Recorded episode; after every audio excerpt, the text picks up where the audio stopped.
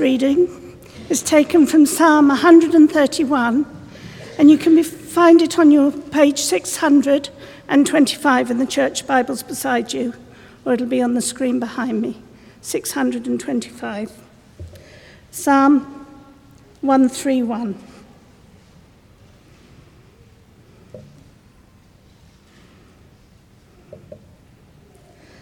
My heart is not proud. O Lord, my eyes are not haughty. I do not concern myself with great matters, all things too wonderful for me. But I have stilled and quietened my soul, like a weaned child with its mother. Like a weaned child is my soul within me. O Israel, put your hope in the Lord, both now and forevermore.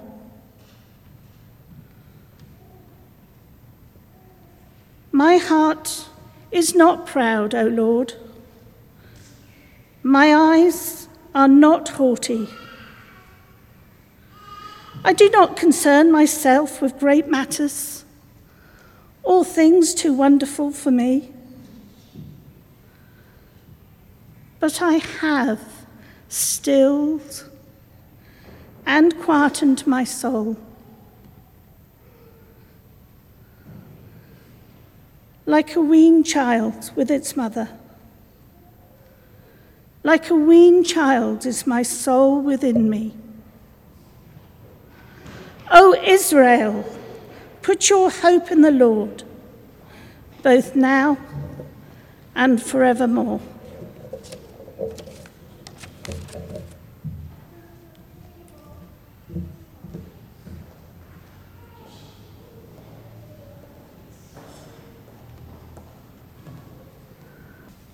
Morning. The uh, second reading is taken from Luke chapter 1, verses 39 through to 44 correction 45, on page 1026 of the uh, Pew Bibles.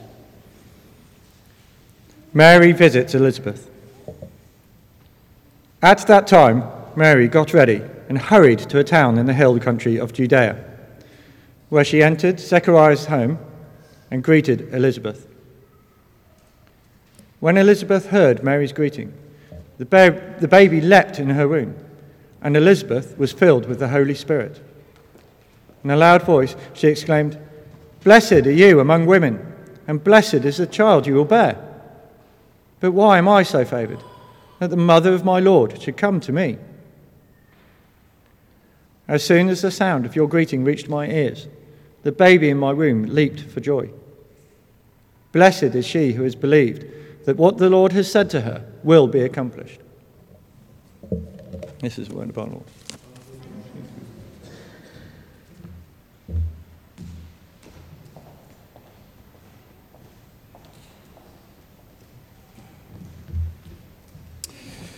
Well, I'd be tremendously encouraged if you would open your Bibles again to page 625, and we're going to look at Psalm 131 together.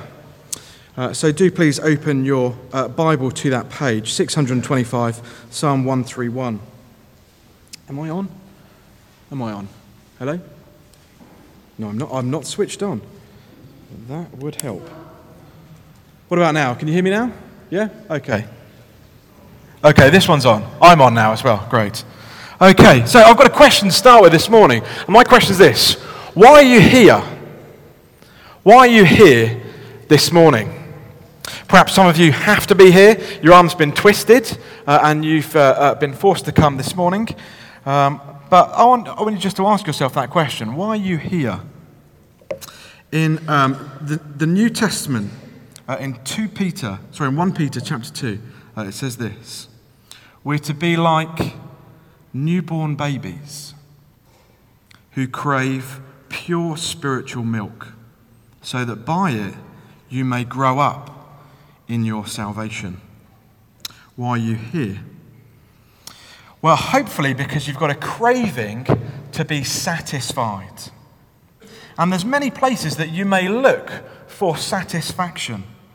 But actually, if you're honest with yourself, those places you look just can't scratch that deep itch that needs to be satisfied. You need spiritual milk. You need the Word of God, the Bible says, the living Word of God, who's the Lord Jesus Christ. So we need to turn to Him.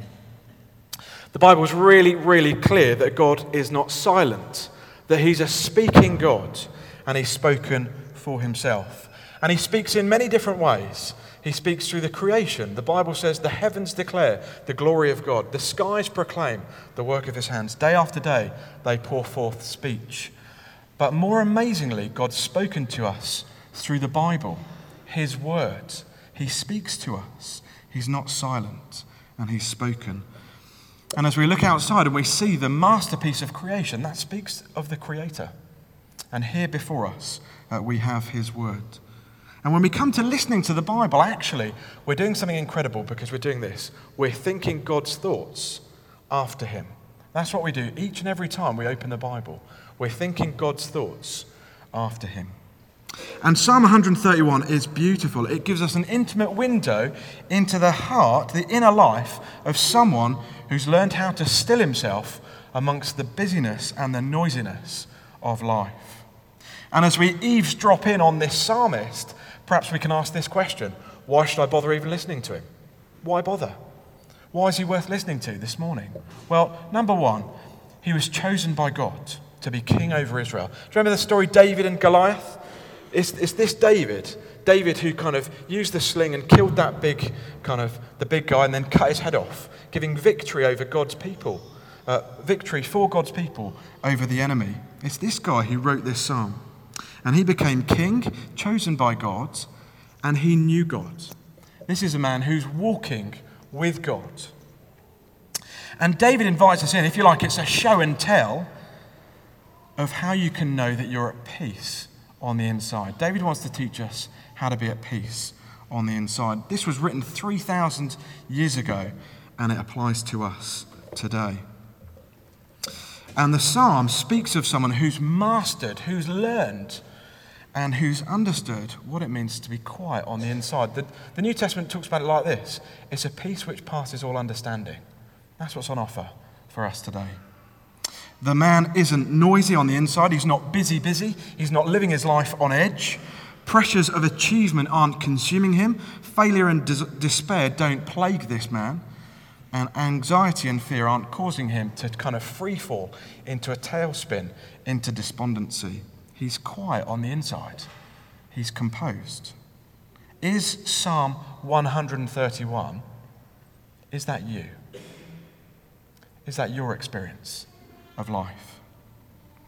If not, what's the noise that's going on on the inside of you? Where's it coming from? Let me first of all tell you what this psalm's not about. It's not about you and I having an easygoing personality or low expectations from life. It's not a retreat from the troubles of life to a retirement of ease. It's not the kind of quietening inner noise that a, a nice glass of red wine or some Prozac can satisfy you with. Psalm 131 speaks of an inner quiet that's present, an inner quiet that's present smack bang in the middle of hardship and trouble and difficulty and persecution. It's a peace and it's a composure, and it's learned. It's learned through a relationship. It's not spontaneously uh, found, it's found in a relationship. Look at verse 1 of Psalm 131. It's found with the Lord. In verse 3, we're to put our hope in the Lord. Now, what does that mean? Well, how does this happen? Because in verse 2, the psalmist says this But, or surely, I have stilled and quietened my soul. So David says, Listen, pay careful attention, think God's thoughts after him, and he wants us, uh, he wants to show us the results of this peace. First and foremost, verse 1 My heart is not proud, my eyes are not haughty, I do not concern myself with great matters or things too wonderful for me. David's learned to be able to say, first and foremost, I'm not something. I'm not this. Baby steps. It's baby steps. You need to be able to identify what you're not. Now, I used to go fishing when I lived on the Isle of Wight. I used to go to uh, a place called Apse Heath, and there was this beautiful pool that I used to go fishing in. I was always trying to catch this massive carp called Nessie. We could never catch it, it was too clever for us. But it was a lovely setting, kind of countryside in the background, and um, it, was a, it was a really beautiful pool. And kind of the slightest vibration would send Nessie into hiding. So we'd be really quiet as we go around this pool. You could even see the breeze as it kind of went across the face of the water. The slightest tremor from your footsteps would kind of ripple out. And if a fish kind of jumped up and splashed, the kind of the, uh, the shock wave went out across the pool. And in a similar kind of way, the psalmist is saying, The word of God, this psalm in front of you, can make you highly sensitive to noise. It's an instrument to detect gusts and tremors and the thrashings of your soul. Well, what makes you so noisy inside? What makes me noisy inside? Let's flip this psalm into its opposite. Look at verse 1 again. Address it to yourself, to me. My heart is proud. I'm absorbed with myself. My eyes are haughty, and I look down on high at others. I look down on you. I chase after things too great and too difficult for me. Verse 2 So, of course, I'm noisy and I'm restless inside. It comes naturally. I'm like a hungry infant fussing on his mother's lap. I'm like a hungry infant. I'm restless with my demands and my worries. Verse 3 I scatter my hopes onto anything and anybody and all of the time. Noisiness makes perfect sense to us, right? You can identify where the noise comes from. It comes from within. We imagine ourselves, we think we're independent, we're autonomous creatures, that we don't need God, that we can be the masters of our own ships. And no one's going to tell me any different. I'm the boss of my own life, right? That's what we say to ourselves. Naturally, your heart, my heart, we're proud. We want to live for ourselves. And a symptom of the disease that's inside all of us is that we're noisy people. We're noisy on the inside. But actually, if we're honest, a little bit of noise, it doesn't seem that much of a big deal, does it? I just want a little bit of appreciation for what I do.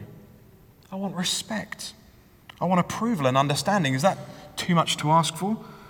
I don't want much. If only I had better health, or a little bit more money, or a more meaningful job, nicer clothes, perhaps a better holiday destination, or a more restful holiday for some people then I'd be happy.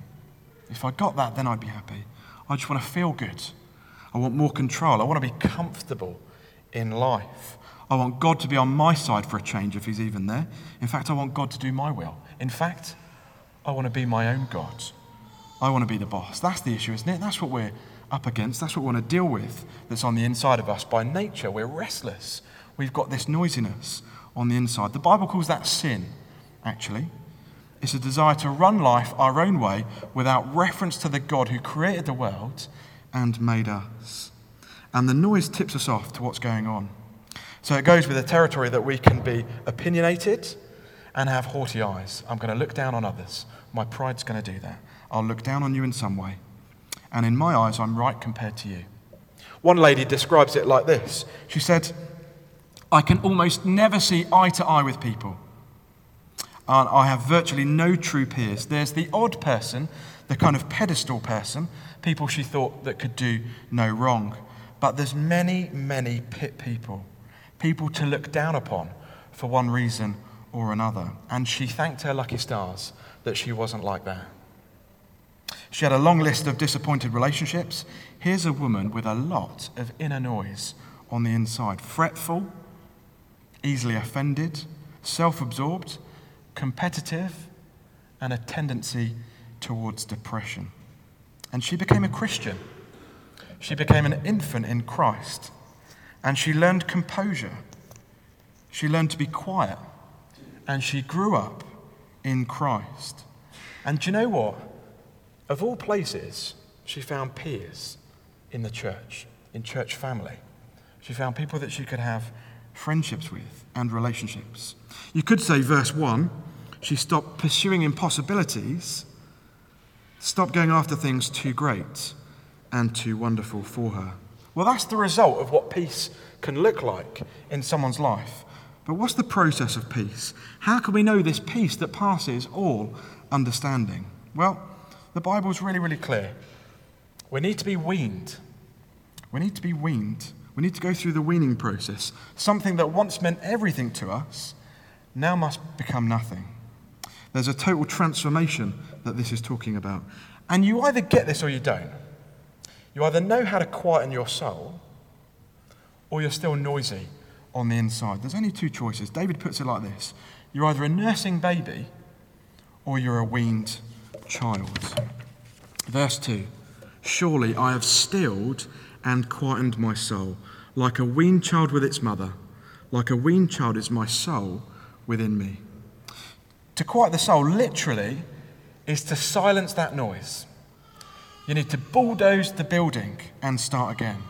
To say shh to your fears and anxieties and irritabilities and desires. And this sort of composure, it's not apathy, it's that still pool of water. It's the alertness that that brings to be still and to be quiet. It's not a sleepy ease, it's self mastery. There was a 16th century theologian by the name of John Calvin. And this guy was treated really badly in his life, and he was kicked out of a place called Geneva. And he said this He says, self mastery has kind of two kind of two faces. First, we need knowledge of God. That is, we need to see the grace and the power and the might uh, of God. We need to behold him like what that first song was talking about. Secondly, knowledge of God leads us to knowledge of ourselves. And he says this we're never going to attain true knowledge of ourselves until we've previously contemplated the face of God. And after that, we look inwardly. So there's two things we see who we are, and we see who God is. And those two things uh, help us. So, this is how a proud heart becomes humble. It's not by doing penance and beating yourself up.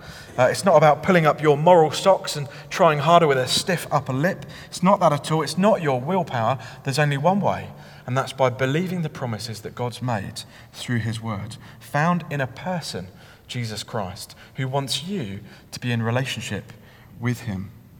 And part of that means actually we need to humble ourselves because we need to recognize that we're people who need help. We need to be rescued. Like someone who's drowning out on a kind of crazy ocean, we need to be rescued by someone else. It comes from outside of ourselves. And there's only one who can do that one who's powerful enough uh, to go out and rescue someone from a stormy life. And that's the promise that we find in Jesus Christ. He's God in the flesh, and He's come to rescue, and He's come to make Himself known. And He's the ultimate fulfillment of what this psalm's all about. He's the heartbeat of this psalm. The Bible says that Jesus is the ultimate example of humility. If the Bible's true, right, if Jesus really is God, and he's God who's come to the earth, then he humbled himself to become a man. He became a man and he humbled himself to death, even death on a cross. Why? Well, he came not to look down on us, but he came to be looked down upon for us, for you and I. And he concerned himself with the greatest matter of all. What's that? Well, that's to rescue your soul. It's to rescue you from sin and judgment and hell. That's why he came. And we can escape that danger by learning how to trust him as a good king and a good Lord. Turning away from being our own boss to turning to him. Waving the white flag, if you like learning how to put our trust uh, in King Jesus, who rescues us by dying for us, dying the death that we should die. So the process of peace begins by taking the promises of God really seriously. Look at verse 2. I've stilled and quietened my soul. I'm like a weaned child with its mother. Like a weaned child is my soul within me. Just grab this. So, Joel, our youngest, who's nine months, um, before he was weaned, when he was hungry and he was put on my wife's lap, when he was put there, he kind of thrashed about. He was one track minded. He was, he'd get agitated. He knew exactly what he wanted. He'd root around and squirm if he wasn't immediately satisfied, he would fret and kind of fuss. His mother's milk was everything. That's all he wanted. It was life and health and satisfaction and joy all in one package. And if it wasn't delivered right now, then the noise would be heard. We would know about it. We would know about it. But now he's been weaned, and it's a dramatic change. Actually, I can feed him, and he can drink himself. He can hold this beaker, and he can give himself a drink. I wouldn't dare give him a spoon just yet because he'd get it everywhere, he'd get it all over his face. But it's baby steps. It's baby steps. That's what we're thinking about this morning. Becoming an infant in Christ, learning to trust him because Jesus is the one who can offer us peace. I just want you just to picture your soul for a moment. Just picture your soul for a moment as a small child on your lap in front of you, noisy and squirming and fretting and fussing. And you need to say to your soul, Jesus is my peace. Jesus is the place where I find peace. Why? Because Jesus brings peace vertically. You can have peace with God again, the God you've rejected in your life. And that brings peace horizontally. You can have peace with other people and have friendships you thought that you'd never have. And thirdly, you can have an inner peace with yourself. It's where the noise can go quiet. It's where you can really know how to quieten your soul. Well, we've seen the result and we've seen the process. Thirdly, we're given the reason for peace. Look at verse 3. O Israel, O people of God, O people here in St. Jude's this morning, put your hope in the Lord now and forevermore. See, the Lord Jesus Christ is our hope. And either humility kicks in and we go, Yeah, I need this rescue. I need Jesus in my life or we're staying proud and we're saying, No, I don't want this. Either humility kind of kicks in or it doesn't. And when it does, then haughtiness lowers its gaze. And I stop pursuing impossibilities and I start depending on certainties. The Word of God, the Lord Jesus Christ, who's revealed himself and made himself known.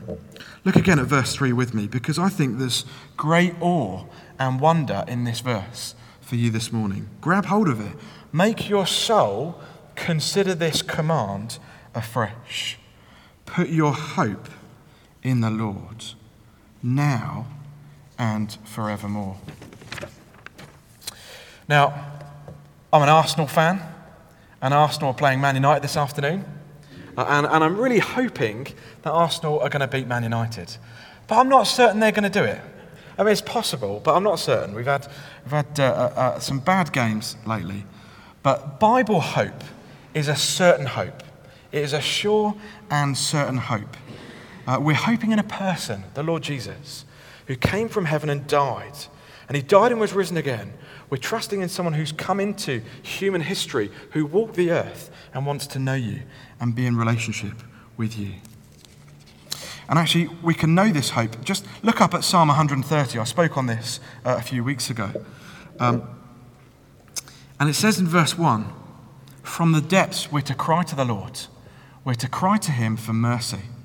Why? Look at verse 4 of Psalm 130. Because with the Lord there's forgiveness. Therefore, he's to be feared.